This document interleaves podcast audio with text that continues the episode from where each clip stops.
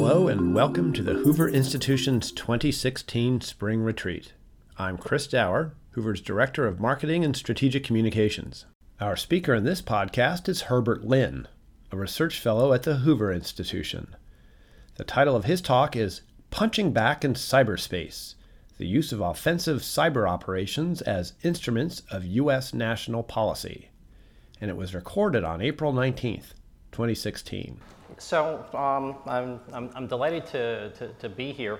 Um, and, and, you know, listening to, to the last talk, uh, which you know, talked about uh, Republican and Democratic, uh, de- Democrat candidates for, for, for president, I, I, was thinking that it would be interesting to see if Democrats and Republicans have a different reaction to what I'm about to say here. And I'm, I'm certainly, you know, you, you could see Democrats or Republicans having different reactions to some of the things that, that were said in the, in the last uh, talk. But here, I'm not so sure. And one of the really interesting things about uh, cybersecurity and cyber policy is that it's, for me anyway, it's hard to distinguish between a Republican view and a Democrat view of, uh, of, of, of, cyber. Uh, so maybe if you're interested in that, we can talk about that later. Um, so here's my talk title. And, and, so what I wanted to, to uh, put up is the basic premise, which is, is that cyber conflict and cybersecurity, they have both a defensive dimension and an offensive dimension. The defensive dimension is how do you protect your computer or your company's computer or the nation's computers. Uh, and and, and it, it's, uh, it, it usually involves what we call passive defenses. That is, uh, it usually involves if, you, if you're on your own computer at home, you run an antivirus program on it. Uh, you put in, you use good passwords. Uh, you don't use the word password for password. It turns out that, uh, th- that, that turns out that um, passwords like uh, password and system and one, two, three, four, five, six, seven, eight um, account for about 20% of all passwords out there. So that, that I, am just the reporter here, right? Um, uh, true enough. And if that's, if that's one of your passwords, please change it. Um, and, and, and you know, another thing that you do is you write better software that, uh, that, doesn't, that isn't susceptible to uh, a bad guy coming in and, and taking over your, uh, your system because there's some flaw in, in, in the system that, the, that wasn't detected uh, when, he built the, when the guy wrote the, the, the software. Uh, and, and so all of these things are good things to, to, to, be doing. And then there's a, you can also call the cops. Uh, there is, for example, a, uh, a convention on cybercrime, an international convention on cybercrime, that uh, says that 40 of the world's nations who have signed up to it are going to make their laws more or less consistent so that they can help each other investigate cybercrime and, and, and the like. Uh, and you can boost the, the cyber capabilities of the FBI. Uh, so, which 20 years ago, that was 1996. Um, this is a personal and true story. I received a death threat over the internet. Uh, and, and, I called the FBI up and said, you know, I received this death threat over the internet in connection with one of those studies that I was doing. Uh, and and uh, basically, the FBI's reaction in 1996 was, what's the internet? Okay? Um, true story, okay? I mean, they're very, very good now. Um, they're, they're extraordinary now, and, and uh, I, I, deal with a lot of very sharp people at the FBI, but 20 years ago it was a very different story. So we, we've gotten better in, in that. But there's another dimension of cyber policy and cyber security that people don't very much talk about. Uh, it's starting to change, and I think that's really for the good.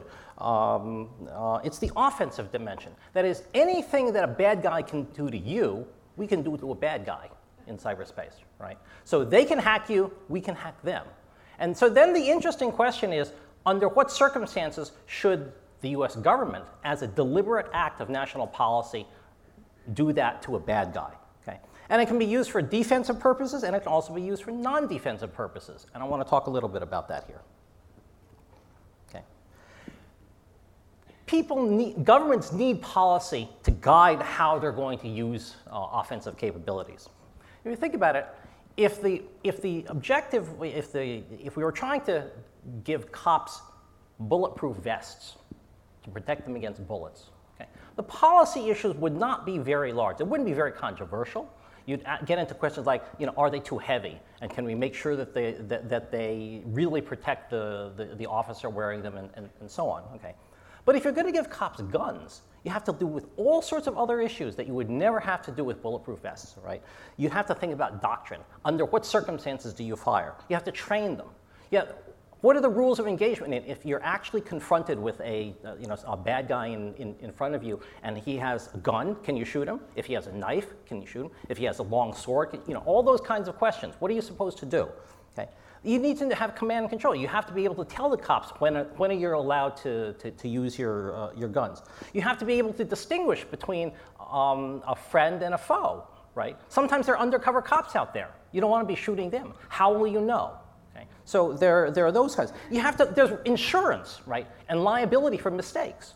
You know, a cop shoots an innocent person, an innocent bystander, there's hell to pay.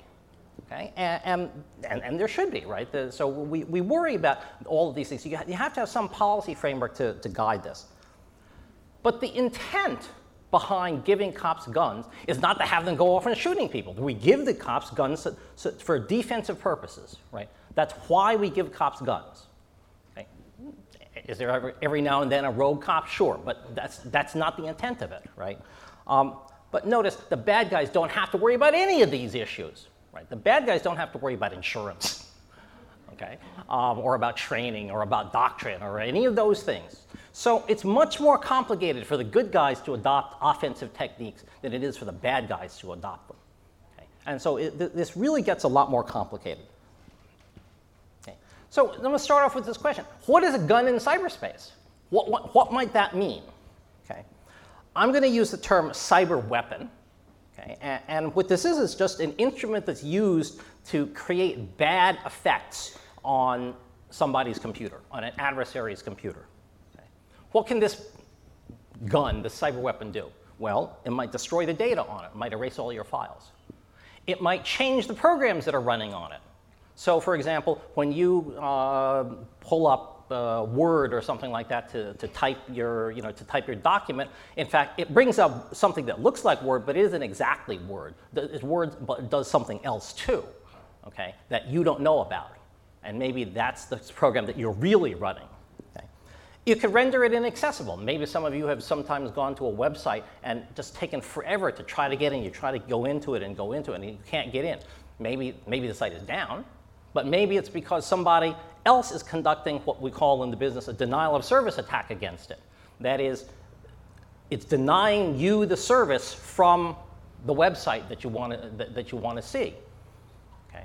And maybe some bad guy is trying to do that. And the way it's doing that is it's flooding it with all kinds of fake requests for service so that they can't so that the server the computer on the other end can't ever get to you it's serving all those fake requests they can steal data. They can steal your financial information from your personal computer. Or if you're a business, they can steal your trade secrets, or they can steal uh, your business plans, or your employee lists, or your salaries, or confidential email, or whatever. Okay? Um, or they can harm a device that's attached to the computer. Um, if a generator is attached to a computer, you could cause serious harm by attacking the computer, not the generator, but the computer, because you cause the, the computer to tell the generator, spin it, you know, spin or, or generate power beyond its rated limits, and the whole business catches fire. Okay? So you don't always, so you can use, this is why you worry about computers being used as devices to get at other more interesting devices that you care about. You really don't care about the computer, you really care about the generator, but you use the computer in in the middle as the subject of your attack to get at the generator. Okay? It's important to distinguish in this business between using the cyber weapon for offensive purposes and for defensive purposes, right? For offensive purposes, if an offensive purpose means you want to change the status quo. You want to somehow disadvantage the adversary, okay, whoever your, the, the, the, the bad guy is. If you're using it for defensive purposes, you're trying to maintain the status quo. You're trying to protect your own self interest. And it's interesting to, to, distinguish between those two different kinds of uh, uh, applications. How do you use cyber weapons defensively? Well, there are really only three ways of doing it. You can either do it before the guy attacks, while he attacks, or after he attacks. Okay? Um, if it's before he attacks, you have to know that he's about to attack you. Right? And how do you know that somebody is about to attack you in in life? Well, the cops feel, feel, face this problem all the time, right? They're walking along, there's somebody that comes in, there's certain behavioral cues that they look at. I'm like, is he carrying a gun? Okay, May, you know, that might signal a threat. Okay, um, and, and, and, you know, is he carrying a, long, a big stick or does he look, you know, does he, uh, the arm? There are, there are clues that you can use. None of those clues are definitive, right? This is very, this is very uncertain.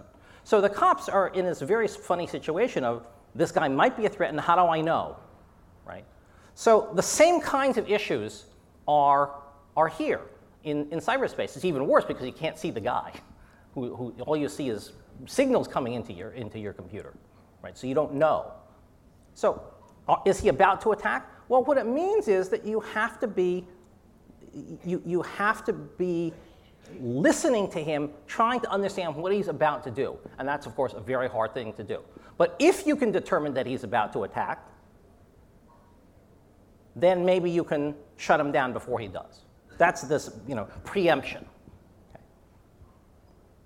During the attack, what can you do? Well, the attack doesn't usually happen all at once. It happens over a period of time. And maybe what you can do is at the beginning uh, when you see the attack coming in, you say, aha, there's a whole bunch of computers. I can disable the, the attacking computers. So I can reduce the, the amount of damage that he, uh, that, that, that, he does. Um, and afterwards, you can use offensive operations for two purposes. One, you can retaliate. Okay? It doesn't change the damage that you suffered, but maybe it discourages him from doing it again. Okay, maybe he won't do it. If, if you, he does something bad to you, you do something really bad to him, maybe you know, he'll say, I learned my lesson. I'm not going to do this again. Right?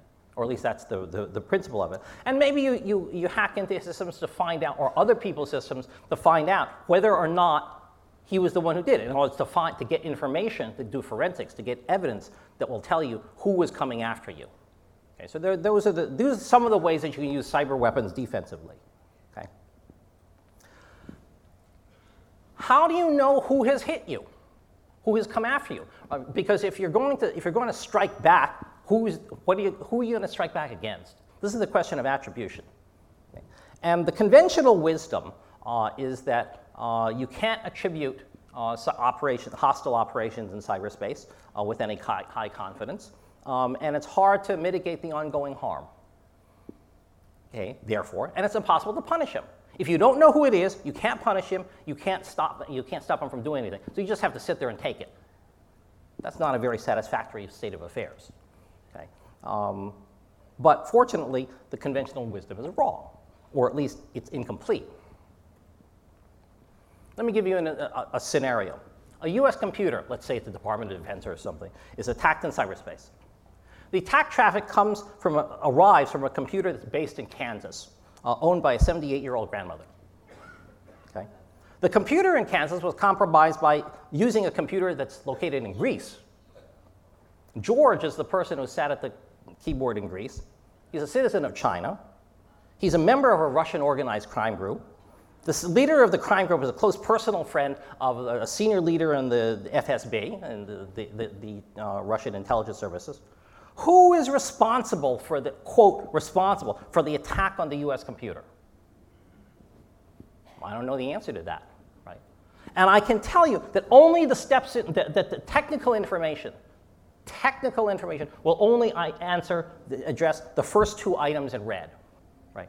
That it'll tell you where the, it'll tell you the attacking computer, the one that's closest to your computer that attacked you, and maybe Maybe you can find out that the computer in Kansas was compromised by another computer in Greece. That's what the technical forensics will tell you. But will it tell you that George is there and sitting at the keyboard versus Sam? No. Okay. And then this question of, you know, is it the citizenship that matters? Is it the loca- is it Greece that's responsible because he was sitting in Greece? Is it China that's responsible because he's a citizen of China? Is it Russia that's responsible because he's a member of a Russian crime group? And besides, what is his connection to the crime group anyway? None of those are technical questions. Those are all political questions. Those are all policy questions. And the fact, the sad fact of the matter these days is that the nations of the world haven't agreed on whether or not it's citizenship that matters, or location that matters, or, or, or any of those things. We don't know because we haven't come to an agreement on that. In general, there are three ways of thinking about attribution. You have to think about is it the machine that's coming after you? Uh, is it the human operator uh, that initiates it? Or and who's the, and the party that's responsible for the actions of the human operator? If you know the machine, you don't necessarily know the person. If you don't know the human being, you don't know the human being. You don't, if you know the human being, you don't necessarily know the, par- the responsible party, the party that's given the orders. Okay? And the appropriate meaning depends on the goal. Okay? You can mitigate the pain. If your goal is to stop the pain as much as possible, as soon as possible, you have to know the machine. You don't, the bulletproof vest doesn't care who fired at you, right? It wants to stop the bullet. That's what you want. You want the bullet to be stopped. You don't care at the moment of stopping the pain, not, not, not, being hurt. You don't care who fired it at you. Only afterwards do you care who fired it at you. If your goal is to prosecute or take the actor into custody, you want to know the name of the human being there so you can go after him. If you want to deter future acts or otherwise punish the person, you know, the party, you want to know the guy who set the whole business in motion. If you're thinking about this in a national security context, what we're really concerned is about is we want to attribute P to a state. That's attribute to, to the party that's responsible. Who is ultimately responsible for this? But responsibility itself has many different layers to it. It goes all the way from it was state prohibited. The state says, no, no, no, you shouldn't ever do this, but they have no capability to enforce it. Okay? So it could be a, against a third party action. So the, the, the, government of the Sudan, I'm making this up, the government of Sudan says no, hacking is prohibited within our borders, but they don't have any capability to enforce that. They don't have a government, they have a law, they don't have any government, they don't have any law enforcement people, they don't have any cyber people, they can't, they can't go after anybody. That's one level, okay? State tolerated. It does nothing to stop this third party action. Doesn't care. Doesn't, you know, it says it might be prohibited, but, you know, you know, it's okay. Okay? Maybe there's no law on it, but no big deal. State encouraged. The state provides them with intelligence support, operational support. It says, why don't you go after that guy over there? You know, why don't you go after, the, some country says, why don't you go after the, you know, the computer that's, you know, the Department of Defense computer uh, in Omaha or something. Okay. State directed. The state orders somebody to do it. It's an interesting question. And the state conducted it, uses its own military forces to conduct the operation. That's yet an even different uh, level of responsibility. And what, what do we mean by any of this? So I'll give you an interesting statistic or an, inter- an, an interesting fact, which I have yet to find a published report of, but I have heard it from independent sources, so of course it must be true. Okay?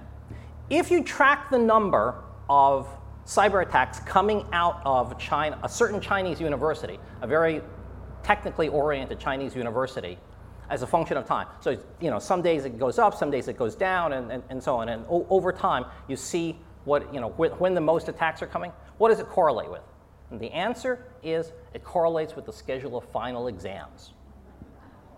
Think about what that might mean, right? I'm a professor of computer science in a Chinese university. I'm teaching a course on network security. I, of course, because I'm in China, have lots of students right? And what a great final exam project. Go hack an American site. I mean, I got to tell you, if I were that Chinese professor of computer science, that's what I would do. Right? That would not be an unreasonable thing. There are no laws in China that prohibit that. And besides, now I'm a very I'm a patriotic Chinese uh, professor, and you know, it just happens that my brother happens to be a senior minister in the foreign ministry or, or, or the Ministry of Defense or something like that. And I just had dinner with him the other day, and it was really those Americans are really getting to be a pain in the ass. Okay. So you know, and then I don't have to say anything. You know, I don't have to say anything more. That's just friendly dinner conversation. And so I'm thinking, well, okay, what a great final exam. I could I could assign this. Now, is the state responsible well, it's not responsible at the bottom level, right? It's not just not using state, it's not using PLA assets, People's Liberation Army assets to conduct the attack. It's not even state directed. He has, it isn't, nobody gave any orders. Was it encouraged? Well, you could, yeah, you could sort of say that. It was implicitly encouraged. Okay. Um, so, at what level is this? These are all political questions, okay, just to illustrate how complicated it all gets. What are some of the information sources for attribution? Well, you get the information about one attack. That's what the, that's what the geeks do. I'm a former geek. okay? You, you go into the computer and you look at what's inside the computer, what the evidence is left behind. Okay? And sometimes the other guy get, makes a mistake when you look at this information, makes a mistake. So, for example, just true story here. Somebody will write up a, you know, will write up some attack, you know, an attack, and he'll, he'll it's, it's a program that he writes. Okay?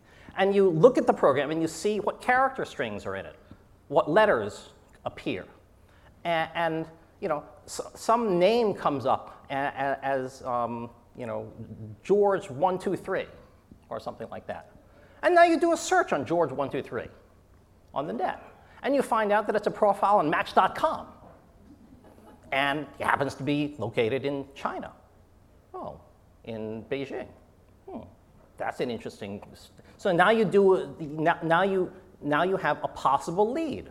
And in his profile, he says, "Oh, I, I do computer science and I do security." Perfectly reasonable thing to say on a dating profile. Well, maybe that's not a good thing to say. Never mind that part. Um, but you, you understand what I mean. That, that the, you know, now you get a clue, okay? And now you can send him a note from you know, somebody pretending to be an attractive woman to say, you know, maybe I'm interested in what, and, and so on. You can see how, how you get information like that. Okay? There's a history. Maybe the guy uses techniques that, that have been seen before. Okay? And we previously we identified that North Korea was, had used this particular attack, uh, attack technique, and now we see the same attack technique being used by some unknown party. Well, maybe that would the, the fact that the attack techniques were similar might give you a clue. Is it definitive? No. Not definitive at all. But is it suggestive? Yes. Okay. And sometimes these guys make, uh, have operational security failures. They're talking to each other on an insecure line. They brag. One of the things that in, in, with, with, with hackers is that they love to brag. They love to brag within a closed circle with, among all their friends. But take my word for it, they love to brag because they get technical credit. They get technical, they, they show their chops by getting into difficult systems. And it's very, very, very, very hard to keep yourself from bragging when you've done something that you're really proud of. And they do this. And if you could listen in on that, you get, you get some information.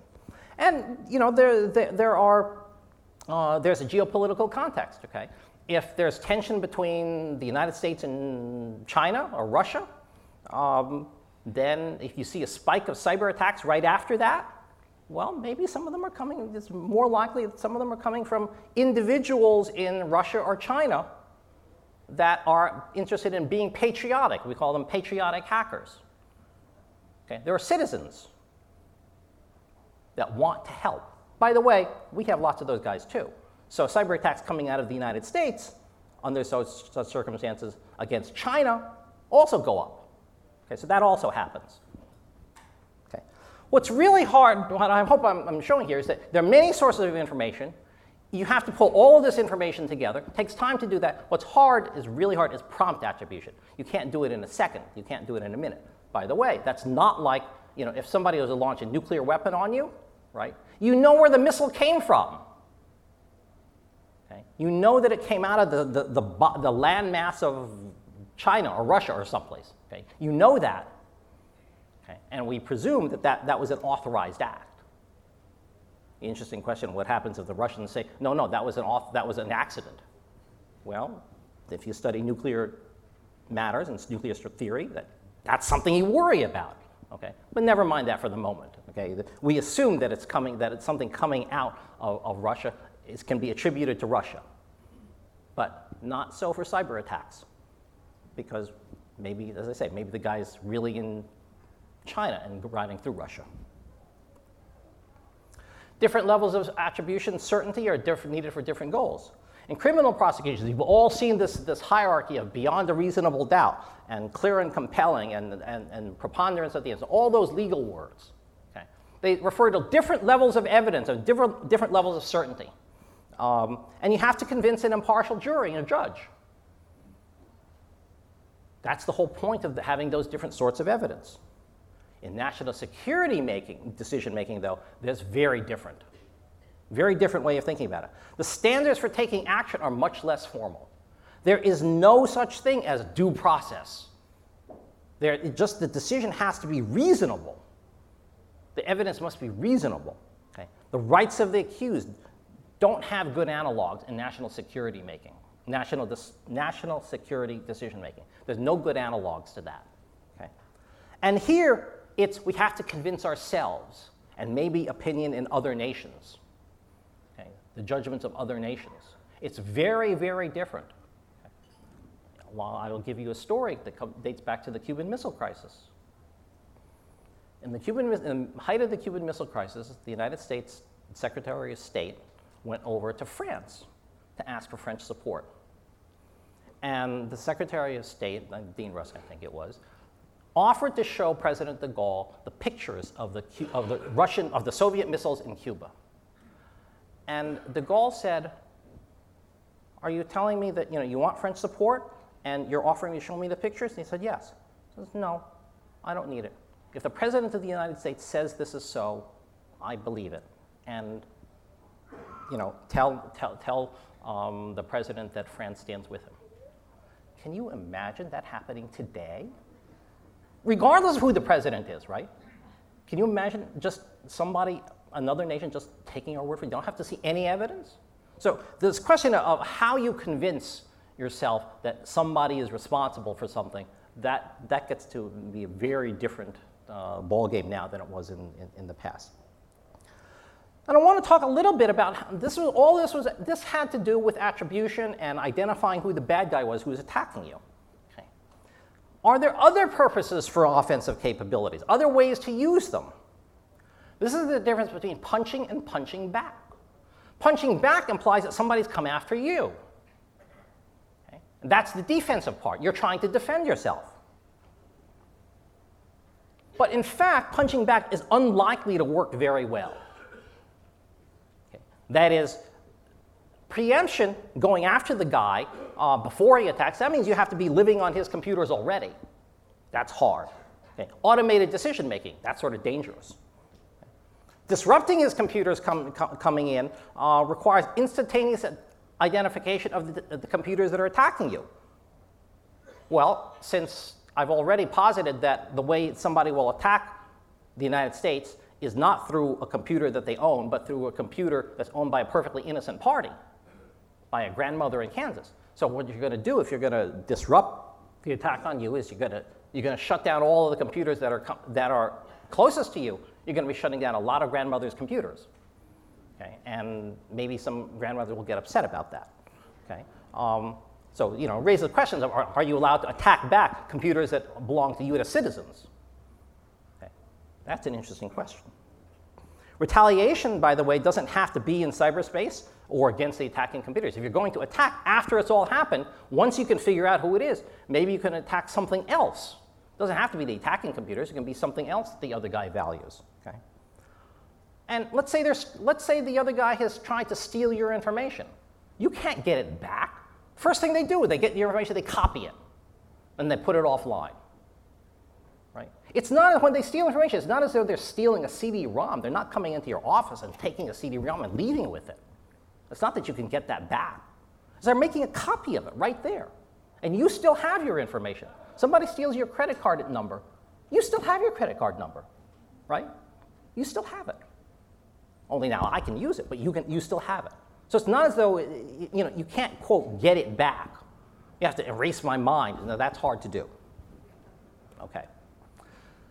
But punching, rather than punching back, doesn't require these kinds of tight timelines. It's far less difficult to punch than to punch back because you, the attribution problem is far less.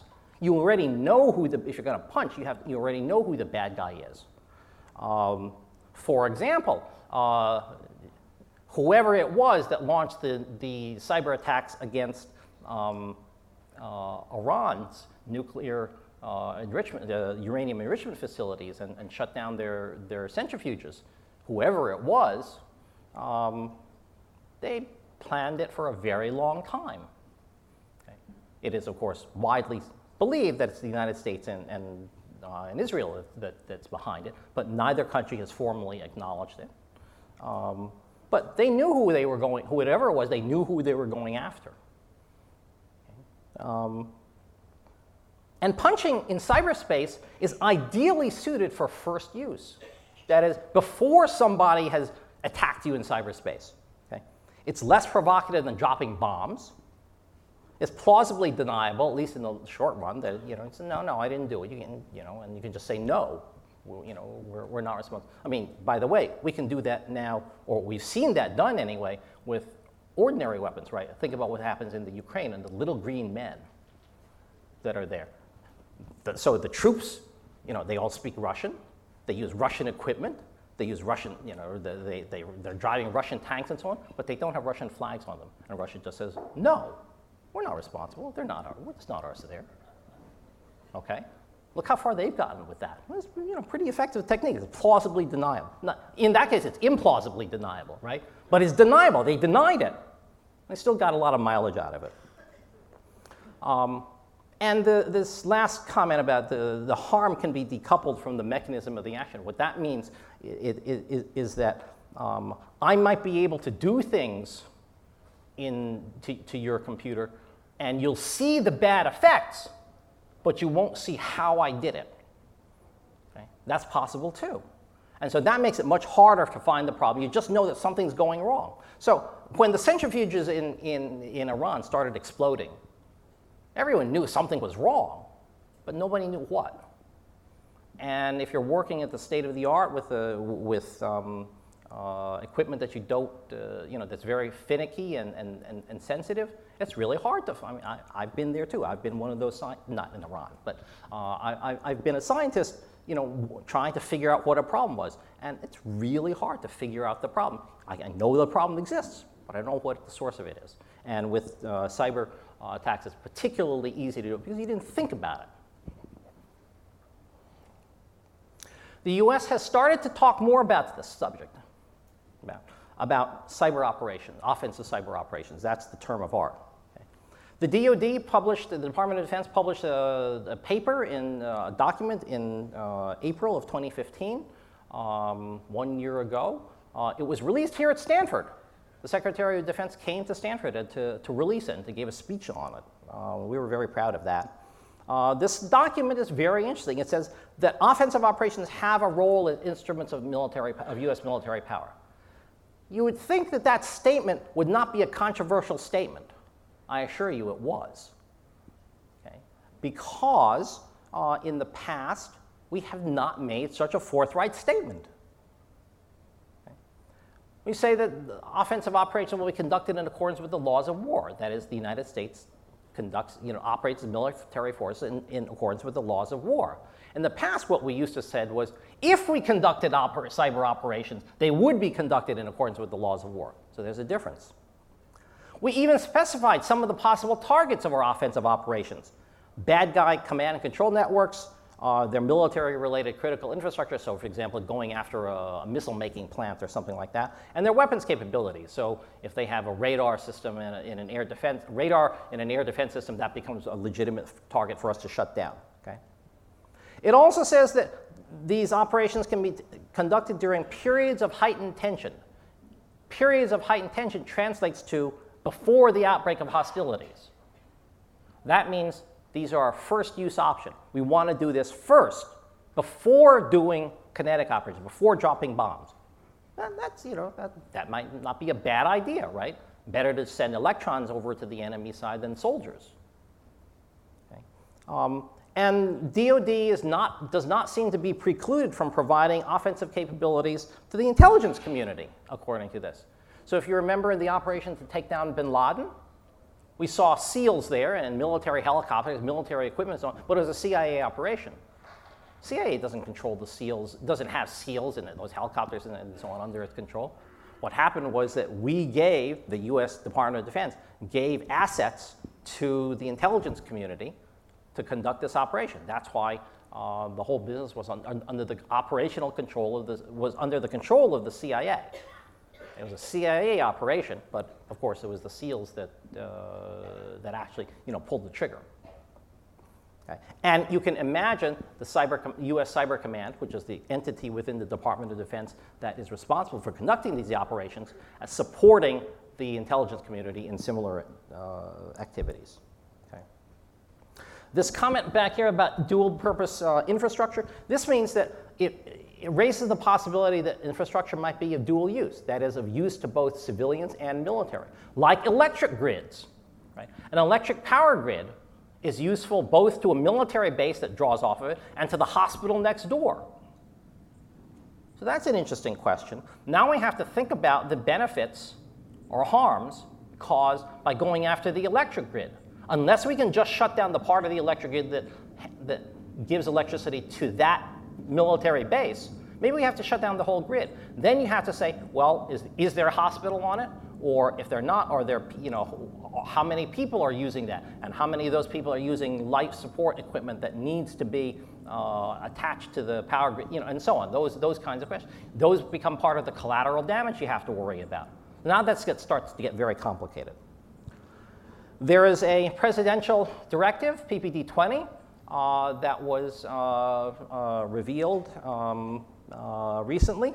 Um, uh, that asks, that tells the re- relevant agencies to start preparing a target list for offensive operations. That's an interesting observation. And it also, this is the, the other interesting part about it specific presidential approval. That is, the president has to approve offensive operations with significant consequences, where significant consequences are defined as if it causes loss of life, if it causes significant damage to property, uh, and, and so on okay. so the president has to approve the use of overtly offensive operations in cyberspace. There are only two other weapons that I know of that fit into that category where the president himself has to approve it. It's nuclear weapons and anti-satellite weapons. That's an interesting observation. So in the minds of the US government, offensive operations are like nuclear weapons and anti-satellite weapons. That's an interesting observation, and whether that's going to be, be sustained in, in the future is not clear.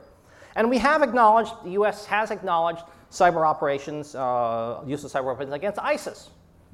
Um, in all sorts of interesting ways. So they, you know, so they have used cyber operations to uh, monitor their communications.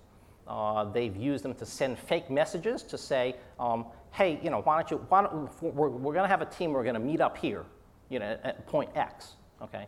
And people at point X, they gather there and they find uh, that it's an ambush. Clearly a good thing to be doing, um, but the point here is that we're openly acknowledging our willingness to do this uh, against ISIS. The, the news stories say that we're conducting an air campaign against ISIS. Carter said to the Department of Defense, I want a cyber operations plan against ISIS too. And so he got something. And the last thing I wanted to talk about here is just a, a, a reprise of something that I said last time. For those of you who were here last year, um, all of these considerations about using about using, uh, about punching back in cyberspace apply to private corporations that are hacked too. No, private corporations are not going to go out and start punching by themselves. That's, no, that's overtly illegal, and nobody will want to go down that path. But as a defensive measure, maybe. And that's an interesting question. The private sector victim has limited options. They can do, they can do better passive defense. They can you know, strengthen their firewalls and antivirus systems and so on. They can call the cops. They can investigate uh, further to see who is hacking them, and, and they can actually attack to, uh, to disrupt the, uh, the penetration. Only the first two of those are legal. And a large part of the policy debate right now is should either of the last two be legal? That's an interesting question, and nobody knows the answer to that. In fact, because it's a should issue. Right now, they, the, the, the last two are illegal, but it's very unlikely that you'll be prosecuted. And in fact, when I, I ask this question to some tech guys that I, senior tech guys that I know. You ask them, if you ask them in an open meeting like this and say, you know, have you ever hacked back against anybody? They say no. What a surprise, right? Then you go out with them for a beer afterwards. Okay, and say, have you ever hacked back? And then they still say no. But then an interesting thing happens. They look around, their voice drops, and they say, but we know people who do. Okay? That's the evidence, and I leave it to you to decide whether or not you think that something like that is going on. Okay? Um, the realities to, to consider enhanced, better passive defense is, is the least controversial, but it's unlikely to be effective because the bad guy will come after you. Um, and besides, by putting up be- better passive defense, you may, be, you, you may reduce your functionality. Okay, you, you may cripple, you may prevent somebody else from using your system who should be. And law enforcement takes months to operate, not minutes. Right? So, I mean, it's not their fault. That's what they're oriented to do. Okay, so the pain won't stop. Um, and, and, besides, if you call the cops, they say get in line, right? Because everybody's being attacked. So, you know, the question is, if we're willing to do this for DoD assets, why not for non-DoD assets? Why shouldn't we encourage self-help? And I think the answer is nobody, th- this is an active topic of research, and I'm working on it, and I know other people who are working on it. Um, and with that, I'm happy to answer questions or to entertain discussion.